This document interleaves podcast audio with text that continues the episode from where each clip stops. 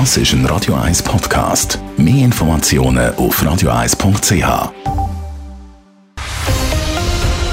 Radio 1 Thema. Zürich hat also gewählt, nicht nur die Regierung, sondern auch ein neues Parlament. Und da gibt es künftig 29 neue Gesichter. Für die neu gewählten Zürcher Kantonsrätinnen und Kantonsräte steht in gut drei Monaten die erste Kantonsratssitzung auf dem Programm. Bis es soweit ist, gibt es aber zuerst noch eine Vorbereitungsphase. Und wie die aussieht, weiss Nadine Cantoni.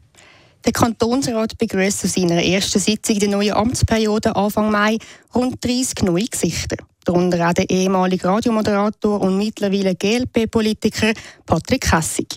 Erst vor einem Jahr ist er in Zürcher Gemeinderat gewählt worden, gestern jetzt im Kantonsrat. Die Freude ist auch am Tag nach der Wahl noch groß. Ich habe mich riesig gefreut. Also vor allem über das Resultat, äh, das ist äh, für mich unglaublich toll gewesen, dass ich vom, vom, vom sechsten Platz auf den ersten Platz führen Da haben wir die Leute in, in Zürich Nord, die mich haben können wählen doch ein gewisses Vertrauen ausgesprochen. Das freut mich sehr.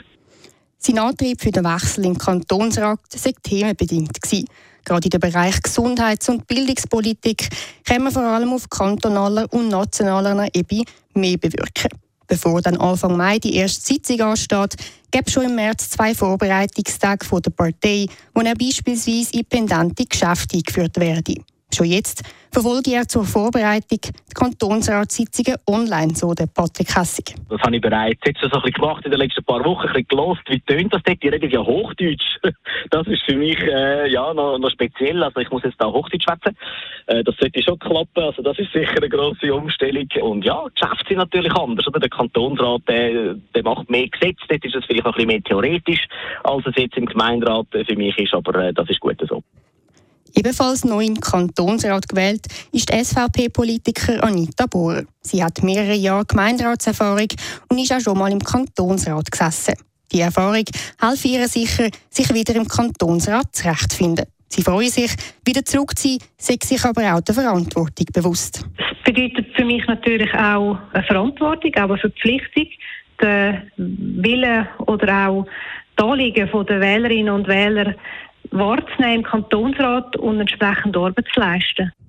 Bevor sie die Arbeit im Kantonsrat kann aufnehmen kann, ist aber auch bei ihr noch eine Vorbereitung nötig, so Tanita Bohr. Ich habe mich in der Zwischenzeit selbstständig gemacht. Ich will sicher schauen, dass ich mit meinem Geschäftspartner und meinem Team mich auch so organisieren kann, dass ich auch an den Tagen, wo ich an der Sitzung bin, dass wir den gleichen Service unseren Kundinnen und Kunden können, ja, leisten oder bieten für die rund 30 neu gewählten Kantonsrätinnen und Kantonsräte fängt jetzt also die Vorbereitung an, bevor für sie am 8. Mai die erste Kantonsratssitzung auf dem Programm steht.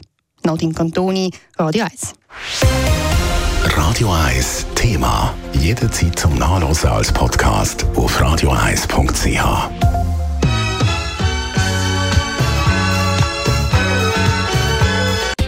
Radio 1 ist Ihre Newsender. Wenn Sie wichtige Informationen oder Hinweise haben, rufen Sie uns an auf 044 208 1111 oder schreiben Sie uns auf redaktion.radio1.ch.